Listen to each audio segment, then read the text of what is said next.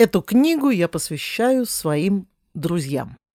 Есть такое понятие «семья, которую мы выбираем». Это точно про моих друзей. Они стали ее неотъемлемой частью, вместе мы прошли в жизни все.